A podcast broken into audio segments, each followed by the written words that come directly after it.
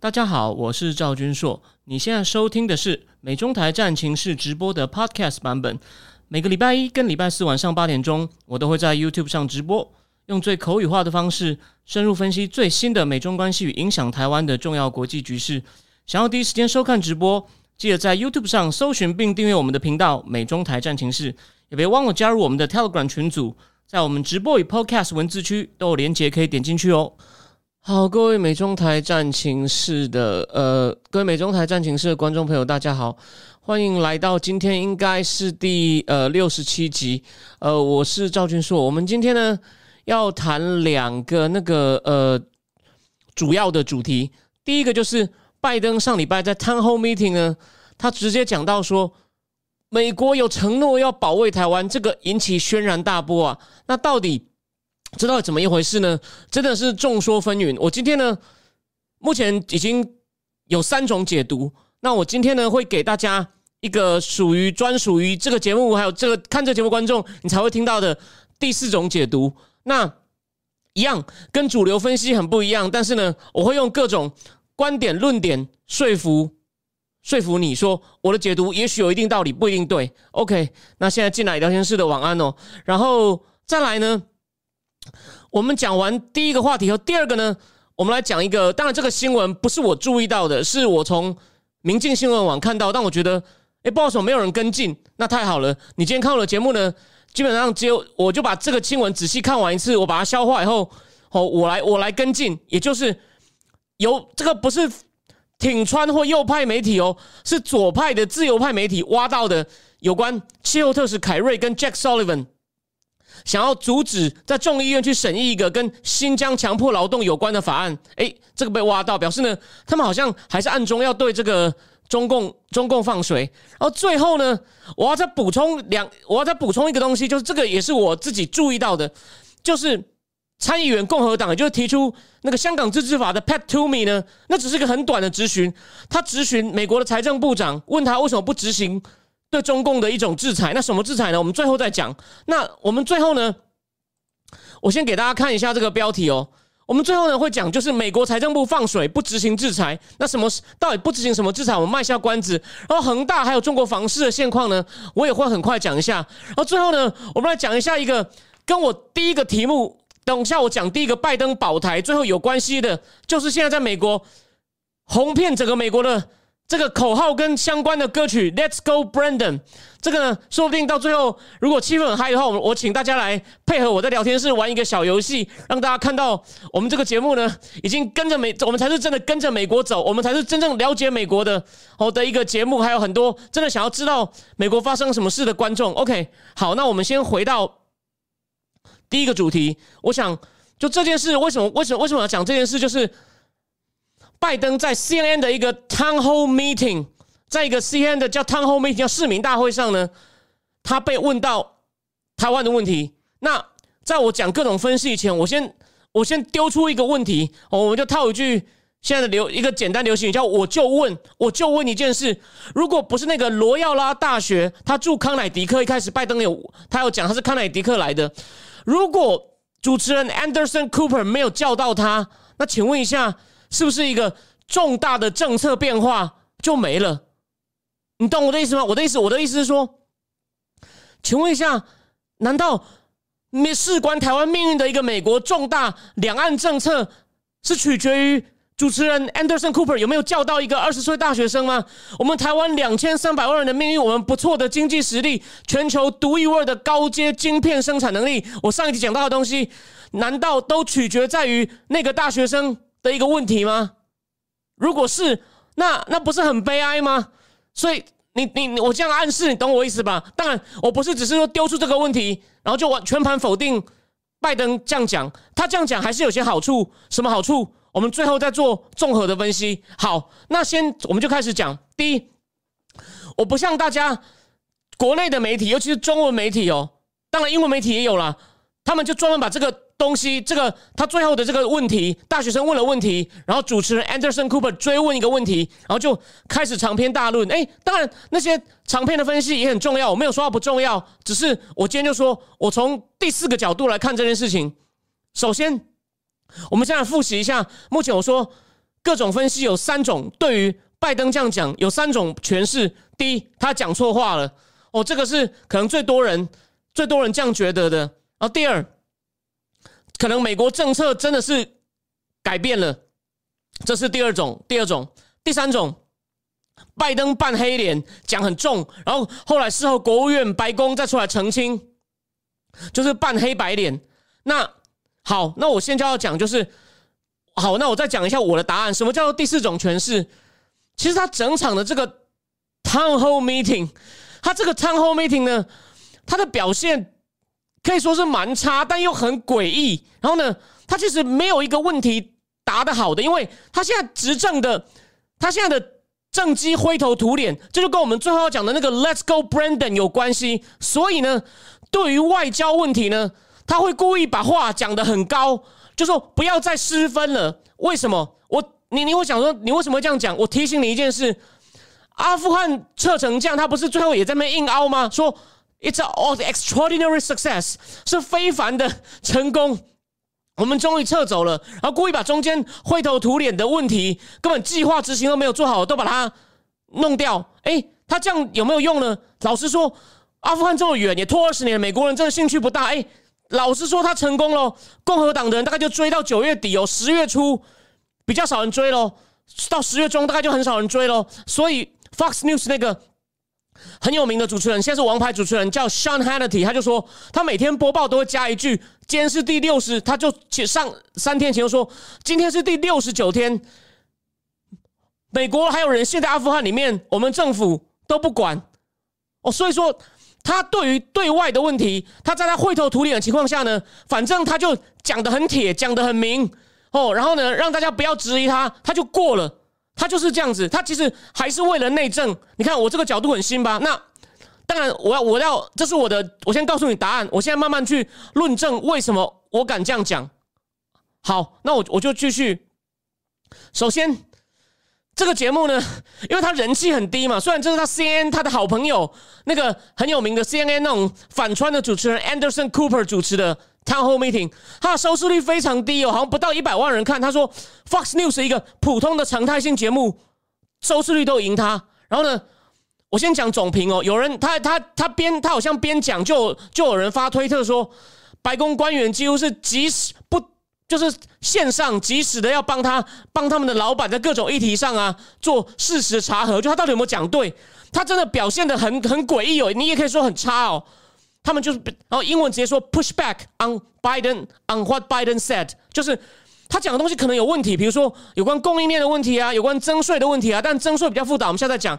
好，最后就是台湾，就是台湾，你看都有人这样发推文了，所以呢。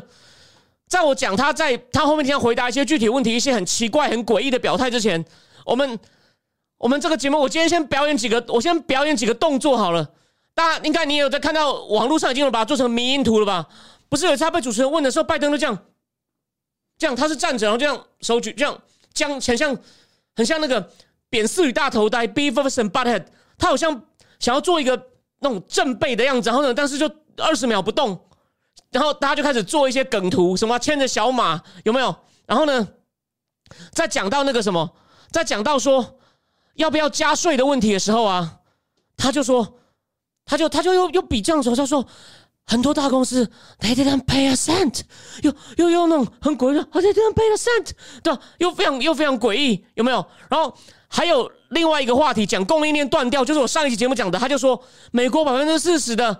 货物是从 Los Angeles 跟跟那个那个那个那个那个哦，What I'm doing here？我在那边干什么？呃呃，安德森库本说长题有没有？你有看到？我先跟大家讲这个比较不重要，就是他的表达能力还是很有问题，然后会做一些诡异的动作，然后你看还会这样在台上僵直二十秒，所以你就知道，除了他的死忠左派以外，一般人会怎么样看他？然后呢，像美国但最敏感的油价问题。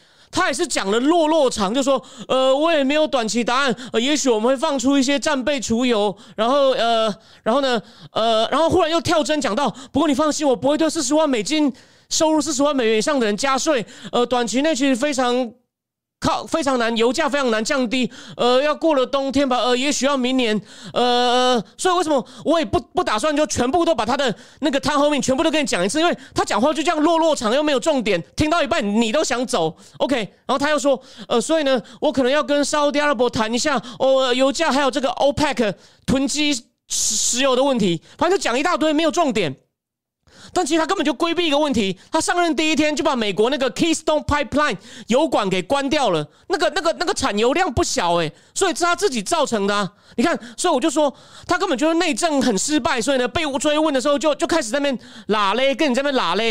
然后另外呢，又是一样供应链紧张的问题，卡车不够了。我我我我上上我上一节目我漏讲一个东西，跟大家说抱歉，美国现在卡车司机是缺到。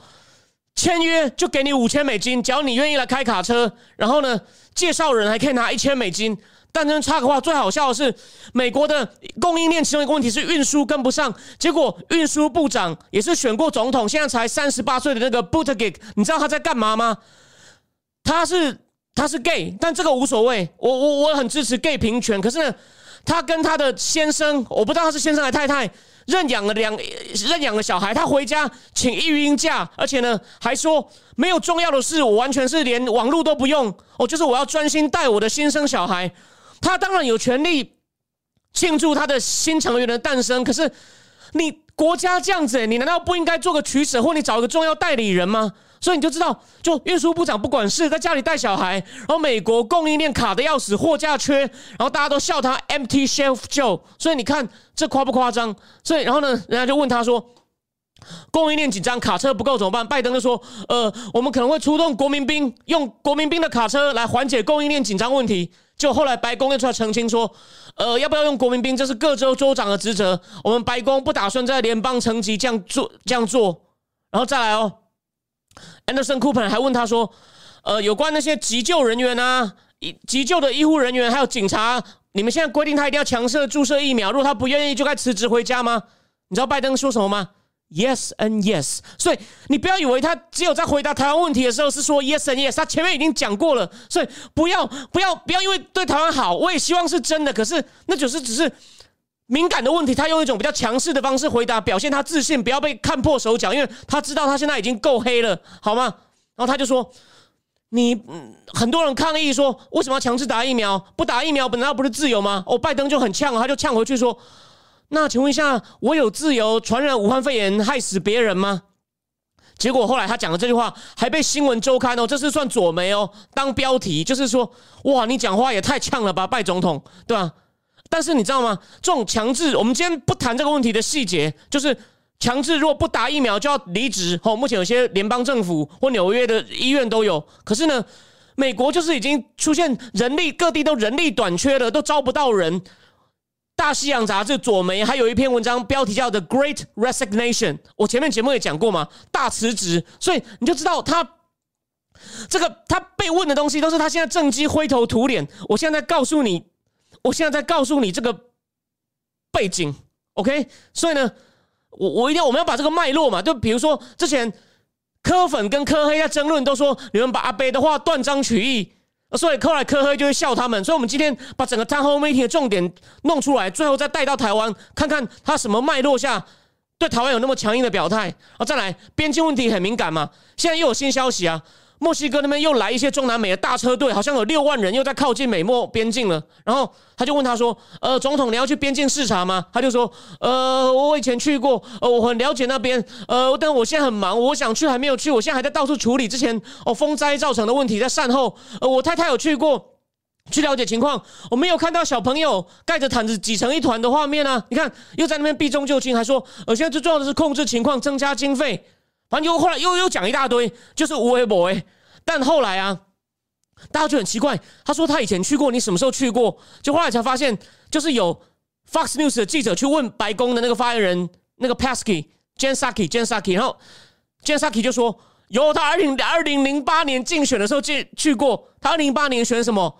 他二零零八年就说要选总统，但输给输给那个奥巴马。十三年前的东西好意思拿出来讲哦？然后他的确也去过墨西哥跟中南美洲快十次，跟他们协调移民问题。那是他以前当副总统。可是问题就是，还是避重就轻啊？人家问你说，你上任以后，非法移民每一每一个月闯进来的人数都这个月都会都会刷新上个月的记录，你到底去看过没有？或者你的副总统你委托他处理，他也没去过啊？有啊，他有去。最最严重的是德州，他跑去 Arizona 的 Arizona 的 El Paso 照个相，两个小时就跑掉，对吧？所以所以没有错。后来华盛顿邮报还针对他这个回答做事实查核 fact checking，就发现他的确二零零八年竞选的时候去过美墨边境上一个小镇。所以你就我从这个简短的回顾，简短的回顾，你就知道他其实真的是。就说，虽然 CNN 上说做球给他，可是还是问了很多敏感问题，因为像全美国都在关心这些问题，你你躲不了了，OK？所以呢，到最后这个这个 Loyola 大学的学生问了嘛，就是问两个问题嘛，说中共弄超音速飞弹的，哦，感觉军事越来越强了，你有你有决心保卫台湾吗？他就一样嘛，跟前面一样，又说 Yes and Yes，然后又然后就开始发表一篇比较长的，大致内容就是说，美国世界上军力最强大，你不用担心，我只怕苏联跟。中共误判，做出傻事，所以呢，我跟习近平相处过那么久，所以呢，我要尽力跟他沟通，就是让他不要做傻事。那我也跟他，我也让人家说你拜登说要搞冷战，我没有，我只是要让他们不要误判，大概就这样。然后你安德森库本都插话说，所以你意思是说，中共用武力犯台的时候，你要保卫台湾喽？Yes, we had, we have the commitment. No, no, we had the engagement to do that. 应该是对吧？他就说我们有承诺。我们有承诺要做哇，马上就就引起轩然大波。好，那再来，再来，我就要讲喽。首先，一个 Political 杂志，美是美国的这个重要的、重要的这个新闻，重要的那个新闻网站，它也不是，它绝对不是挺川的媒体哦。有一个记者叫 Alex Ward，他后来听完这个就发推特说，他一直 misspeaking，就是讲错话，关于这个重要的。议题，而且呢，这也不是第一次白宫要出来 walk back Biden's comment 哦，关于哦，关于这个美国会保用又会保卫台湾免受攻击，所以你看 walk back 就是把它收回嘛。然后呢，还有一个法国的资深的前驻华记者，他叫做 Pierre Antoine Donnet，他的书最近中文版出了，所以我并不是随便找一个没有名的人哦。然后呢？我之后我会去买，然后再带来节目上。他是他也写到说，这是拜登两个月来第二次说要协防台湾，上次就是阿富汗出包嘛？你有没有看到？同样道理，他就是怕人家质疑，他说你是不是就是怕被看破手脚，就把话讲的很铁，所以他都是出了事情才赶快加码，就有点像渣男被抓到才说，我再也不敢了。我不不是，我就我会对你一心一意，你不要，你放心，前面那只是个美丽的误会。OK，那所以呢？所以呢，不只是白宫出来澄清哦，这个法国人还提醒我们说，他也就引用那个新闻嘛。那时候美国的国防部长那位黑人 Austin 在北约开会，Austin 也说，美国会协助台湾自我防卫，遵守一个中国政策。也就是说，大家我们还是我们没有改变我们的政策。好，那这个法国人他引用《纽约时报》，哎，《纽约时报》就有趣喽。我不知道为什么台湾人很少有人引这段哦。我觉得台湾人应该评论的时候要引这段，但是。但是要，他就这样，《纽约时报》有一篇文章，他的意思是说，拜登是想要对北京发出讯号。好，这是一种解读。我我我也我也觉得可能有一定道理。可重点来了，你知道《纽约时报》也多狠吗？所以连《纽约时报》都打他脸。二零零一年，小布希说，我们他会不计一切代价保卫台湾。结果那时候当参议员、外交委员会在参外交委员会的拜登，这样投诉华盛顿邮报。第一，他先提醒布希说。语言很重要，昨日之物，你看昨是今非啊！他竟然提醒布希说语言很重要，然后呢，还投诉华盛顿邮报指出，在保留使用武力的可能性与不设任何前提就直接承诺说会保卫台湾义务，这两个有巨大差别。意思就是布希你立完恭维哦，结果呢，二十年后他自己一急，哇，讲的更满，直接就是 yes and yes。所以你有没有看到？那这个我们等下讲。可这段《纽约时报》记者写的这段，台湾的媒体都没有人写，台湾的评论家也没有人拿出来讲。所以我在我节目里面提醒你。好，那继续讲。这个法国人他觉得拜登是想要他自己诠释是拜登想要反制北京，用各种方法来让台湾窒息。他什么叫让台湾窒息？他认为他北京不会直接用简单的粗暴的武力犯台，会用别的方法，比如说切断海底电缆啊，想办法干扰台湾的网络啊，或者是阻断天然气进口台湾啊。然后他还他也引用了北约秘书长那个 Steinberg 讲的话，他说他被问到说北约有没有风险被拉进美中冲突呢？就北约秘书长呢不想惹事，因为他毕竟他比较远，他就回答到：现在要紧的是降低紧张情势哦，你你不要我去揣测。说要叫我在这边猜，说万一出事，北约怎么做？他说我越去猜，会越告诉你说我们可能会怎么做，只会加剧紧张，而而不会缓解紧张。所以呢，现在要做的是用政治外交手段解决分歧。所以呢，这个是以和为贵，想要躲避。好，那我这边就先在讲我的结论，就是说我要讲我的，就是说我提醒大家哦，你有没有发现一件事？我提醒一下脉络，就是他整场啊，虽然 CNN 是想帮他，可他最近真的太黑了，民调也掉，除了他始终的左派以外，中间中间选民也不喜，也对他很反感。他的支持率在这个月来有出现秀降的雪崩，雪崩就是从第两百天到大概十天前呢，川普是一开始就不高，始终都低低的。从第两百天到大概十月中为止，川普川普在二零一七上任的时候呢。只掉一个百分点，但川普开盘就不高。拜登是从大概五十几，现在掉到掉了十几个百分，十个百分点，这非常严重啊！但不，阿富汗问题还不是严重的，就是边境问题、供应链断掉、物价上涨问题，还有民主党可能会征税，这个可能要下一集再谈。所以呢，他都是灰头土脸情况下，人家。问完内政再问外交，他觉得我不能再失分了，所以赶快讲的很满，反正没有办法马上减政嘛。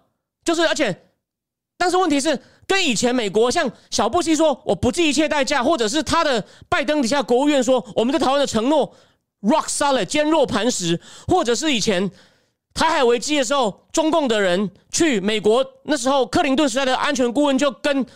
中共说，如果你敢武力犯台，会有严重后果 （grave consequence）。那只是一种形容，只是一种表态。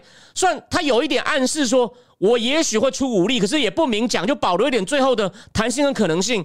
所以说，这些都是形容词。可拜登直接说，我会武力协防，yes，而且还说我们有承诺。这个就我的意思说，你讲这么明，那请问有其他配套吗？大家想一想。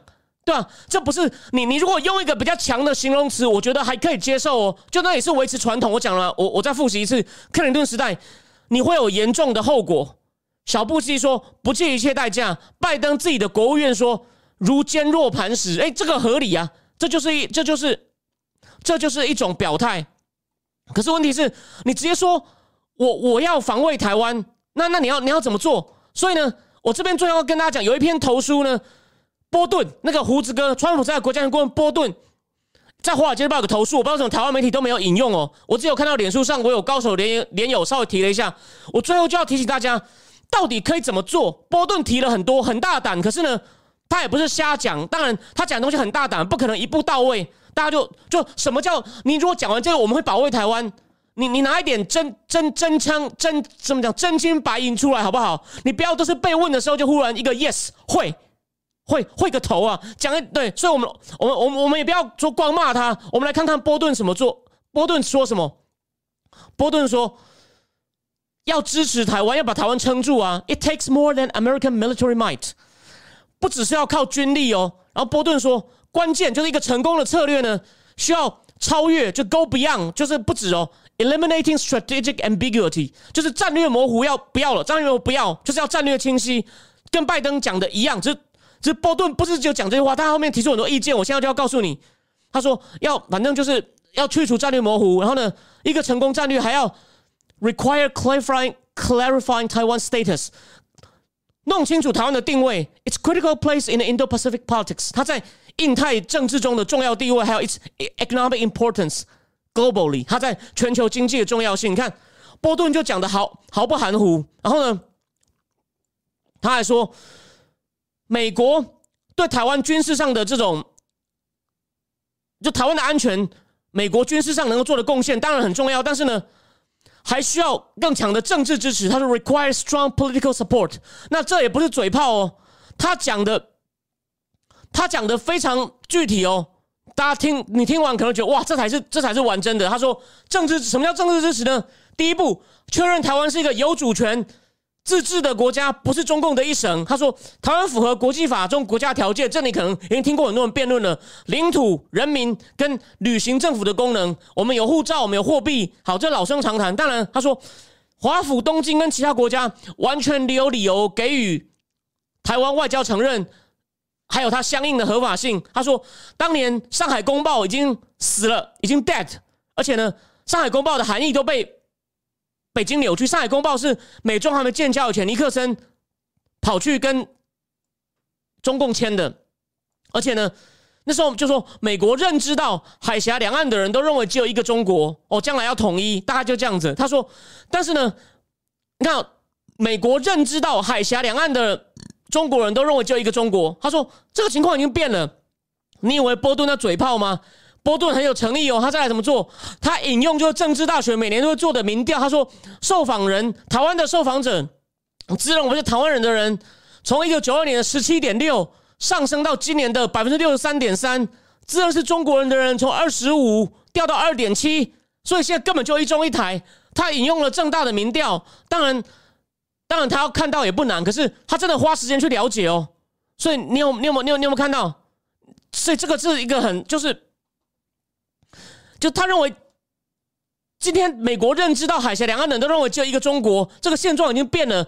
所以这并不是我们有理由啊，我们至少有一个很很很正当的理由啊。然后他说，而且呢，你如果承认台湾是个国家，你就可以建立政治军事同盟。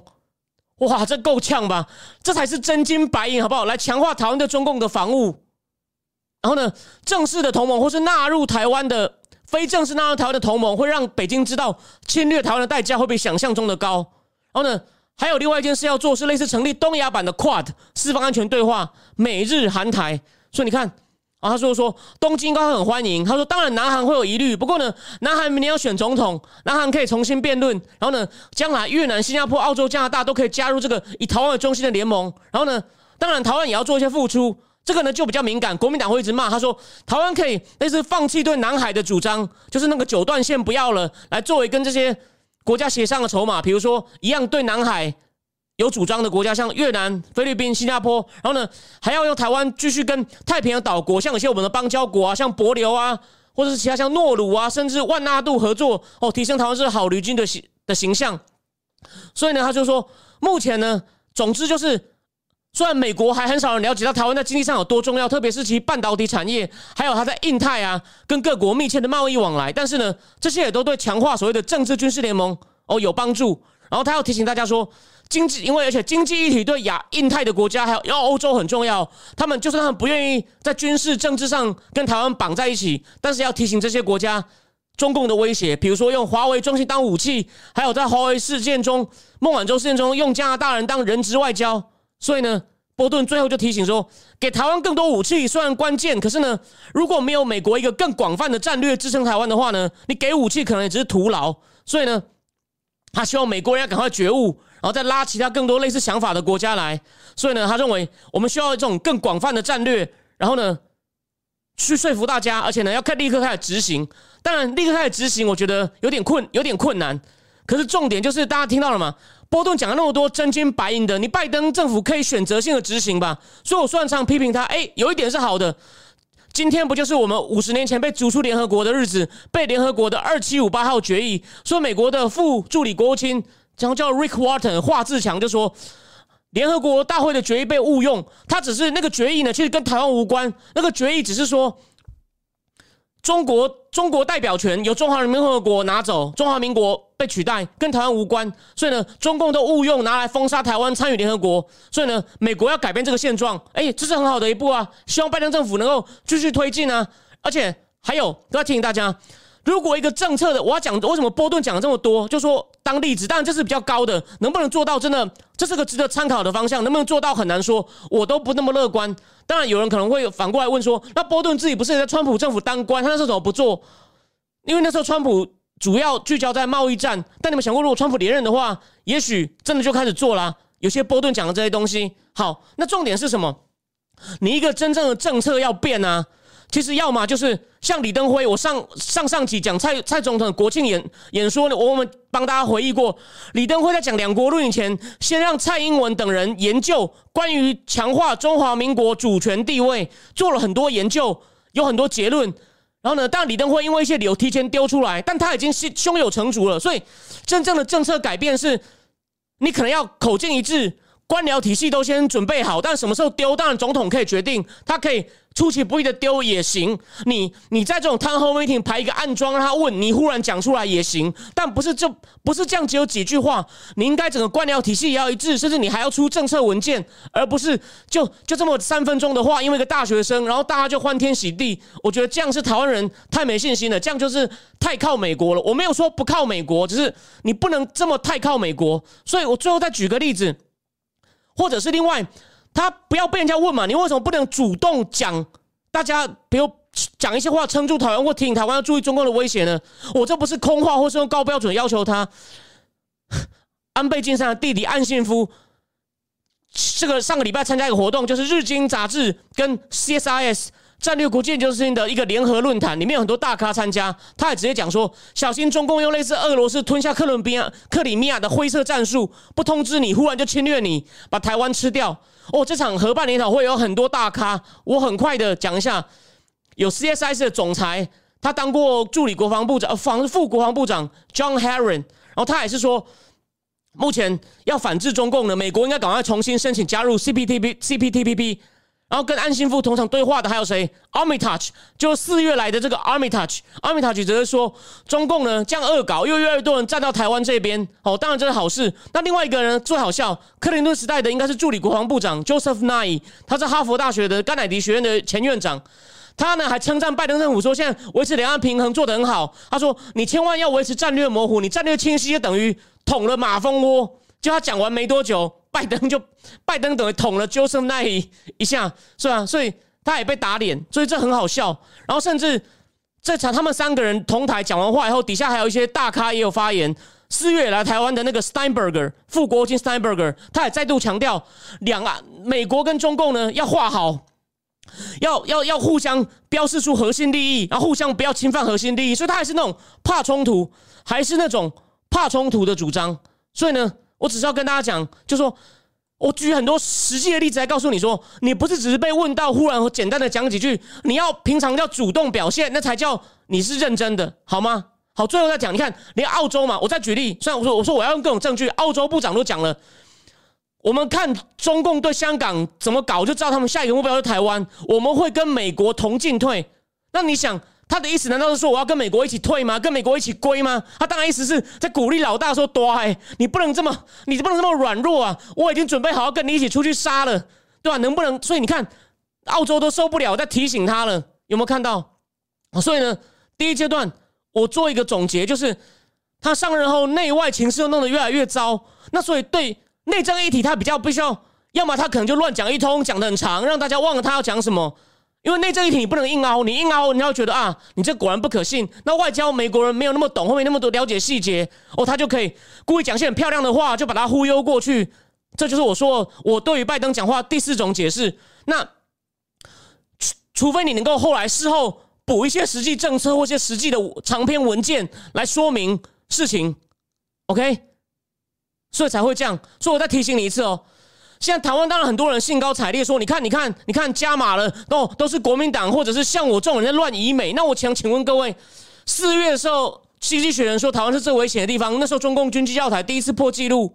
然后呢，后来阿富汗的时候，大家又觉得他很担心，他赶快说：“哦，这样把台湾讲成跟北约一样，有用吗？为什么十月初又一百五十架飞机这样过来绕？”然后呢，他这次讲完以后，你确定以后就没事吗？中共就怕了吗？习近平就着急，中常委说。哎呀，美国硬起来了，我们我们还是我们还是冷静一点，对吧？如果之后又再来一次紧张，那你们发现很奇怪，怎么会越讲越紧张？我就我就问，我这边又再一次我就问，大家可以自己想一想，他前面的强硬表态有解决紧张吗？尤其是跟川普时期比，你想一想，而且拜登也没有对中共出什么大制裁啊，为什么中为什么中共反而情势会越来越紧张？虽然川普时代很多人不是说川普这么强硬会弄出紧张来。你确定吗？你觉得是我们盲目挺穿乱讲吗？这是客观现实吧？最近半年，全世界最后补充一下，很多住在国外，但台湾人多是女生嫁白人比较多，娶白人的比较少。很多台湾在国外太太都发现，当地的报纸怎么都要讲台湾的，平常很少讲的。Why? Why? 大家自己想一想，你觉得这是这是我们在乱，这是我们在乱黑吗？你懂我意思吧？OK，好，所以呢，今天第一个话题好讲蛮久了，我们现在赶快先跳第二个。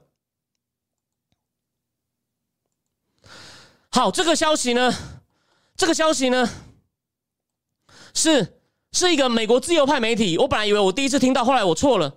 这本八旗的好书《天下大乱》呢，我先念一小段哦，第一百五十三页。他在讲的时候，班农跟川普翻脸要被辞之前，他叫来自由派美国展望。哎，就这个杂志说的记者嘲笑川普想跟金正恩进行外交谈判。这篇访问中，班农还誓言绝对不会让董云商在国务院主管亚洲事务。董云商英文名叫 Susan Sorton，他是鸽派，但连他这个以后再讲。他上礼拜也在《纽约时报》写文章，讲拜登政府对中共软弱，鸽派都受不了了。但这不是今天的重点。不过这个鸽派被班农挡下来，所以班农离职前还是做了一件对台湾有益的事情。你就知道班农真的是台湾才是台湾坚定的好朋友，因为他本来就把他当那个东亚助理国务卿的任命挡下来。好，在这个自由派媒体，但他真的不是很重要。我也才知，然后有个记者呢，他叫做 Robert Nutter，但班农找过他上节目哦。他是左派的哦，所以很，所以班农很有气度吧？他他其实，在书里面，我看过他写的一本书的一部分，他里面把川普、班农都骂的要死，班农还要找他上节目。他写过，他写过一本书叫《民主能够在全球资本主义下存活吗》。Can democracy survive global capitalism？我要讲重点是，你一定想不到。我再讲一次哦，Can democracy survive global capitalism？你要是输入这几个字跟张忠谋，你会发现张忠谋推荐过这本书。所以呢，我今天讲的刊物其实它也有重要性。第二，这个这个这个记者呢，他其实写的书很好，还被张忠谋推荐过。只是你们应该都忽略我。我因为看过这本书，所以看到张忠谋推荐，我眼睛又亮起来了。好，那这个记者 Robert Nutter 他到底挖到什么讯息呢？虽然他是他自由派哦，所以绝对不是说我们川粉输不起在那边乱讲哦。他他也是说，拜登他开头这报道他就说，拜登现在内政灰头土脸，拜登自己跟他的幕僚长都很希望在这个下下个月呃两个礼拜后要举行的格拉斯哥的那个气候会议。气候会议哦，这边再插个话，拜登在 town hall meeting 的时候啊，他有讲到说，我下礼我下礼拜还是两个礼拜后啊，我也记不起来了，我要去参加这个气候会议，就他日期也是也讲的这样乱七八糟，所以真的很惨呐。好，我继续讲，他们希望这个会议，它叫做 COP 二十六，能够获得中共更明确对抗气候变迁的承诺，至少来跟他核心支持者交代，因为拜登他们自己也知道，他们现在的情况，右派跟中间选民很难救了，但至少要重振左派基本盘的士气吧。可是呢，中共也知道你希望我在格拉斯哥会议，他们就希望能够补强，把巴黎协议补强这个巴黎气候协定。然后呢，那中共知道美国想要在格拉斯哥会议要求他合作，所以中共也开价了，停止批评中共侵害人权，撤掉关税，还有其他某些资产。你看又来一次，OK。然后呢，所以呢，拜登政府里面呢，就有人开始倾向接受中共勒索，换取在这个格拉斯哥气候会议向中共。来签，中共也签一协定，谁带头的？当然就是气候特使啊，John Kerry 啊。那他们准备要牺牲什么呢？维吾尔强制劳动法，这个在七月呢，在参议院已经用全票唱名，他不是走标准的法案通过程序，直接问，因为只有一百个人嘛，一个一个叫同意嘛，他们要讲 yes 或不同意就讲 ne ne。真的，你要是看荧幕上，然后他他大概一百个人都讲 yes 就过了。那后来呢？可是，在众议院呢？现在他们好像还没表决，Kerry 跟国家安全顾问 Sullivan 要求众议院不要表决此案，看到没有？就他报了这个新闻以后呢，国家安全会议就赶快出来强烈否认说，我们一直很关心新疆强迫劳动哦，我们用了各种方式来制裁中共，屁了！他们他们上任以后对中共对新疆的制裁有，但都是象征性的，只是川普时代的比较强。然后呢，他们还强调。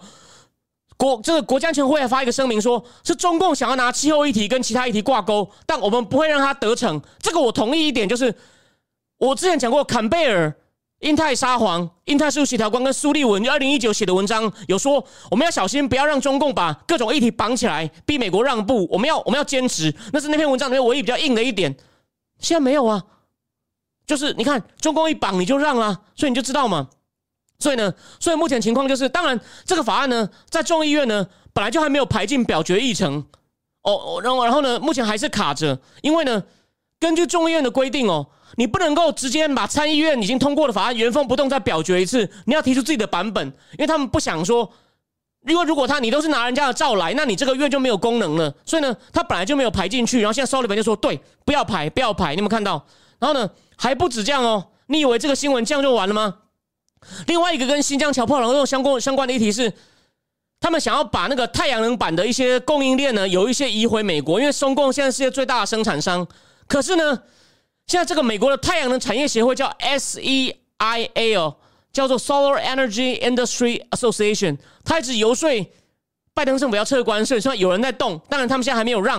然后呢，上个月还有还有好几个真正是美国的太阳能厂商呢，他们组成一个叫做美国太阳能制造商反对中共作弊或偷鸡摸狗，名称这样的组织要干嘛呢？跟商务部抗议中共为了躲避。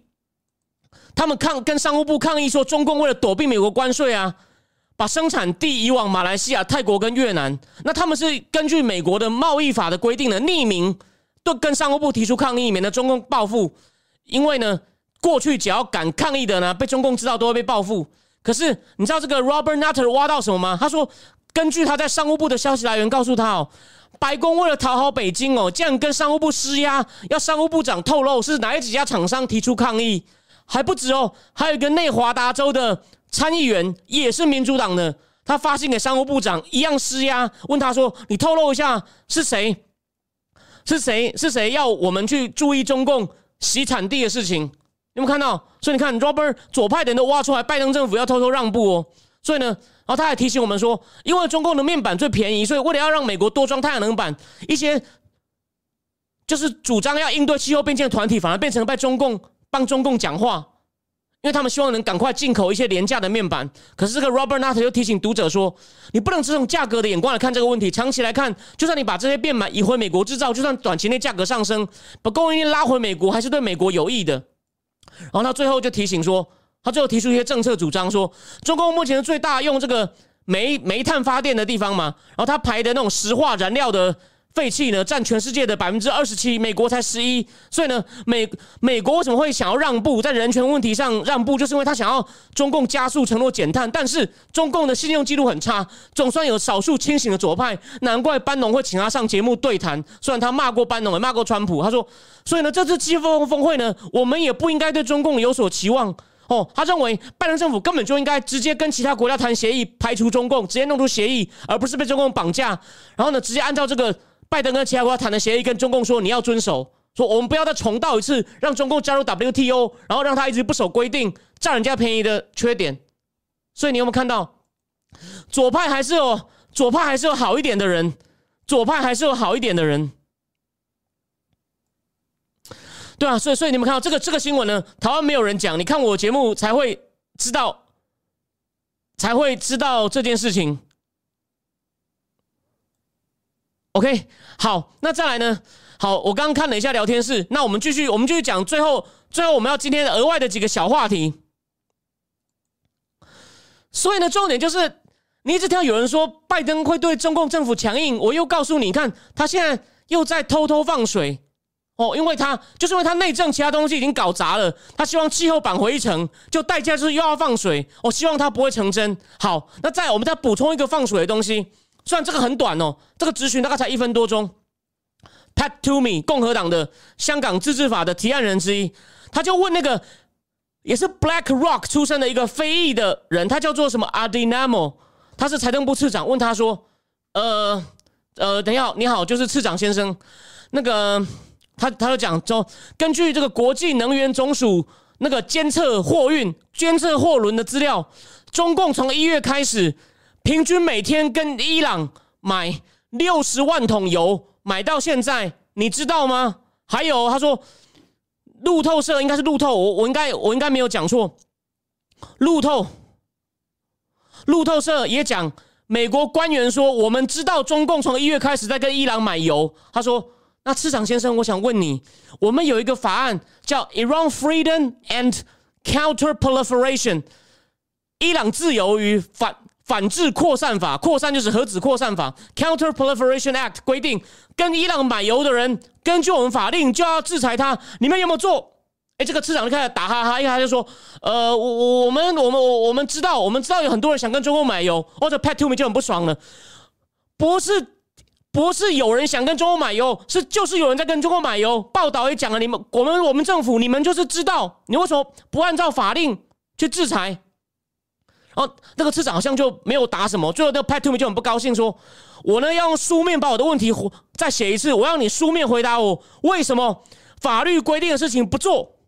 然后呢，他后来就就他就问有关那个俄罗斯油管，就是俄罗斯通往德国那个 North Stream Two 的制裁问题，那个跟今天相不相关，但也很重要。但今天没有时间讲，所以我只要提醒大家，看到没有？啊，那个次长根本就是就在那边打太极，又不敢回答，对吧？不敢呢，跟中共买油，明显违反美国自己的法规，美国财政部不不动手制裁。然后刚好这个次长。就是 BlackRock 买最多恒大债券的出来的人，当然还有一个总统经济顾问叫 Brian Dees，有两个 BlackRock 的人在里面。好，这件事情不会有人告诉你，除非你看这个节目。再来补充三点，两点恒大的事情。恒大，当然他的这这两个都是好消息，但也不算真的好消息。他那个。九月二十三号违约的，我上次节目提醒大家要看他十月二十三号的违约。哎，他还了，为什么他要还？你不要以为他现金够了，他如果现在确定违约的话，会引发连锁反应，因为有很多他其他的债券都有所谓的交叉违约条款，就是我不用等到我的到期才开始叫你还，只要你对别人违约，我也可以提前叫你还。他就是怕这样子引发挤兑，他赶快把这个先还掉，先压下来。但另一个好消息是，他有些华人的项目重新动工了，但我只是要提醒大家。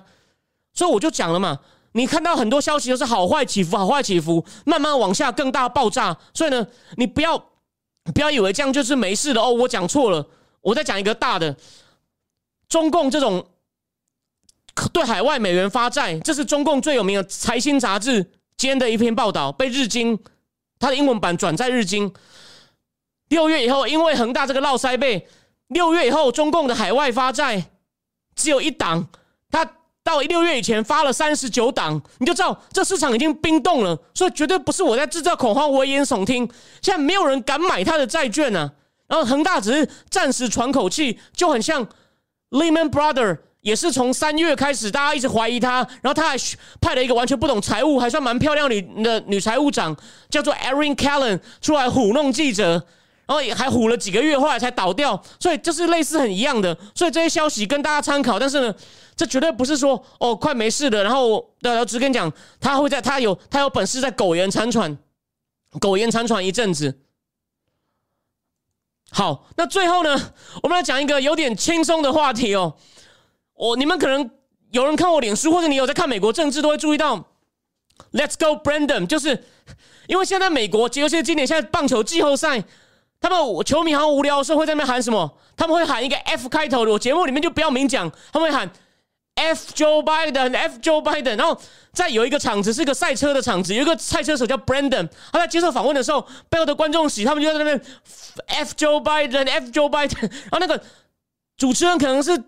左媒或民主党，他竟然骗那个赛车手说：“你看，他们在帮你加油，他们在喊 Let's go Brandon 呢！哇，那个全美国都觉得赛很多人啊，不是全部都觉得实在太恶心了。然后呢，就把 Let's go Brandon 变成一个 F Joe Biden 的代用品，就一下子变成不但变成迷音，还变得很红。连有一个国会议员，共和党，他连质询到最后，把拜登又骂了一顿以后，最后还也是一样，他也是这样正背一讲 Let's go Brandon，然后再下台。然后也有警察也是。跟处理完那个民众的事情后，要走前鸣了一下警笛，也是喊，然后用广播讲了 “Let's go, Brandon”，然后大家就鼓掌。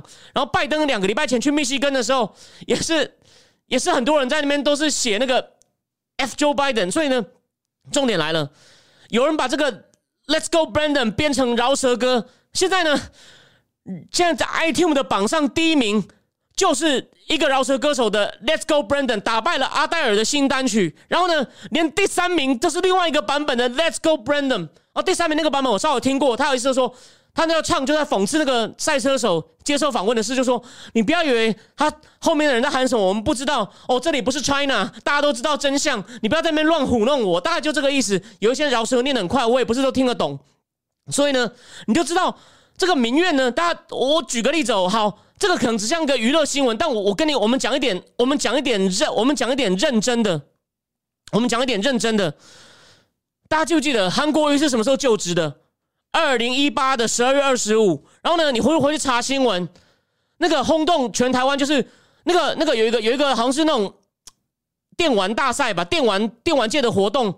然后呢，DJ 不是放音乐，然后大家就喊国语草包，国语草包放音乐。那个呢，国语草包那个呢是二零一九年十一月，也是快一年。拜登现在上台多久？拜登现在上台九个多月，你看一样吗？Let's go, Brandon！现在到处都在流行 Let's go, Brandon！所以呢，这就是就是这等于是就你看台湾人领先世界，领先美国嘛。我之前就在脸书上写过，说台湾只是丢掉一个高雄，现在美国是整个白宫被拿走，然后被一个很无能的拿走。所以你看，我第二集就说拜登是个加速师，会加速很多东西，加速习近平变大胆，然后习近平变大胆以后呢，他只好出来强硬的说我会挡得住，但可信吗？回到我第一阶段，那一样道理。先不讲外交，他内政因为也是一直在出包，所以呢，已经变得像当初他台湾人笑韩国一样，美国人都在那边 Let's go Brandon，Let's go Brandon，意思就是 Fuck Joe Biden，因为他实在是做的很差，所以你看，你你只要是草包啊，基本上在民主政治有新闻自由下，快一年就会被看出看破手脚，所以呢，然后他外交上强硬表态，只是为了不要让防线一路破。所以呢，如果你不够了解内政呢，然后呢，只是只是一直在那讲说什么，因为结构性因素，美中毕竟对抗呢，你就一直看错。我讲的就是那个那个战，有没有那个战？一天到晚在观测的战，他们到现在还在那边说，他们书里面自己写说，我们一定要了解美国内政，才不会对台美关系或美中关系有误解。但是他们其实，我改天再细谈，他们根本不懂美国内政，也不想谈，所以才会。对这些事情都浑然不觉，然后呢，对美中关系、美台美美台关系可能还好，对美中关系屡屡做出误判。C，所以呢，我今天最后讲这个听起来像娱乐新闻、像流行音乐的事情，其实它可以透露出很多未来的方向。所以呢，简单说就是，中共现在看准了拜登内政很弱，我可以尽情勒索他，因为他很怕出事。这个我节目里面反复讲过，说为什么美国一直要跟他谈，他一直很怕中共耍流氓出大事，他就没有办法专注内政议题，所以中共就可以一直勒索他，所以中共短期内不会真正攻打台湾，可是中共会一直搞事，逼他让步，就这么简单。我今天最后，我呢就讲到，我就讲到这边，然后呢，我决定。下一次好了，今天来不及，我现在忘，我现在我现在忘了，我现在其实呢，我们下次应该来玩一个游戏，就是就是呢，我请我请每个人在聊天室都打一句，就是我们来刷一排，Let's go Brandon，Let's go Brandon，然后呢，我们再来拍截图，然后呢，大家一起泼到自己脸书上，这样应该很好玩。好，不急，我们下次有机会呢，今天时间已经差不多了，我们下次有机会呢，再来这再来玩这件事情。哦，没有啊，我只是说他们一直在观测啊，他们一直说他们很会观测啊，还提醒你，好像讲了说大家不懂美国政治，只有他们最了解，所以他们的分析才是对的。好，最后最后最后又给我两分钟，所以现在讲的重点是什么？我刚漏了一点，美国也有个律师，他常常评论美国法律问题，也会评论政治问题，所以他也讲到这个拜登对台湾的保证。他说你讲的事情很好啊，我的意思对啊，如果拜登他讲了以后有去做，我我我绝对会愿意跟他道歉。可是问题是，他。你知道那个那个 Robert Guler 律师讲什么？他说：“可是看你在阿富汗撤军的表现呢，呃，我实在是很难相信你。我只提醒你看，美国人看的，因为他近距离观察，他都已经在怀疑他了。为什么台湾人不能适当的以美？我们不要像国民党那样乱移一通。可是。”你真的要真注重台湾的利益，你就是要紧紧的观察美国的某些情势，你才能够做出合理的推测。那现在美国情况不太对了，你当然要有合理的怀疑，不要像国民党那样乱怀疑就好。你老是把质疑美国就打成以美论，说人家乱讲，这是一种，这也是另外一种教条。我最后讲，美国人怀疑美国够多了。Let's go, Brandon 会红。对，Let's go, Brandon。谢谢这个 Michael Cado 呃，Kado Waki。对，Let's go, Brandon。Let's go, Brandon。我们下次。下次等更多一点人，我们再请大家，我们来刷一排，就像连千亿的直播一样，让大家看看台湾人很清醒，台湾人知道问题。好，非常谢谢大家，非常谢谢大家。我最后要把，我要我要把它拍一下。好，那今天先讲到这边，今天就讲到这边。那我们下我们礼拜四再见，晚安。